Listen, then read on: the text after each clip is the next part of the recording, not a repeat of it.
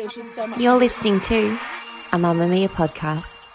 Mamamia acknowledges the traditional owners of the lands we record this podcast on, the Gadigal people of the Eora Nation, as well as the Wonnarua and the Gamilaroi people.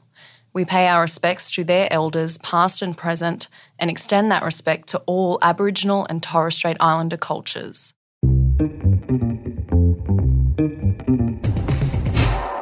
From Mamamia's daily news podcast, The Quicky.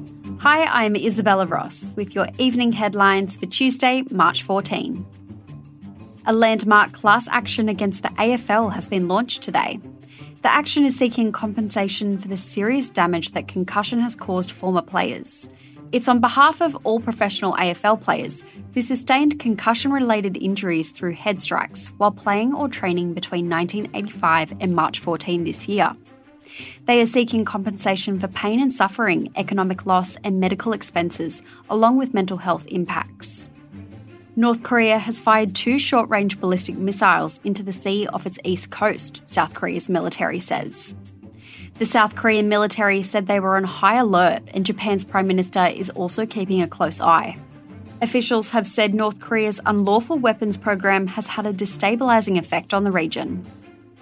A woman has been asked to leave a Victorian county court after staging a breastfeeding protest, days after another woman with her baby was kicked out of a courtroom by a judge. The judge's move last week drew some criticism in the community after saying the reportedly crying infant was a distraction for the jury. The Minister for Early Childhood said that in 2023 it was extraordinary that the decision to eject the woman had been made, saying it was disappointing.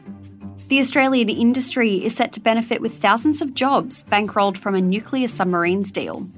Prime Minister Anthony Albanese has unveiled the nation's plan to acquire eight nuclear powered submarines alongside his US and UK counterparts. A total of 20,000 new jobs across the nation are expected over the coming three decades. But the scheme will also cost Australia around $368 billion.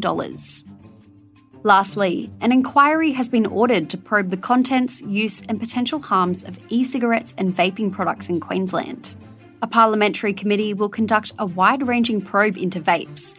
It will consider the prevalence and potential risks of e cigarette use, particularly among children and teens. It will also examine future school programs to discourage vaping and increase awareness of the harmful effects of e cigarette use, with or without nicotine. That's your evening news headlines. If you want more from The Quicky, check out today's deep dive on what is happening to girls in Iran. The Quicky, getting you up to speed daily wherever you get your podcasts.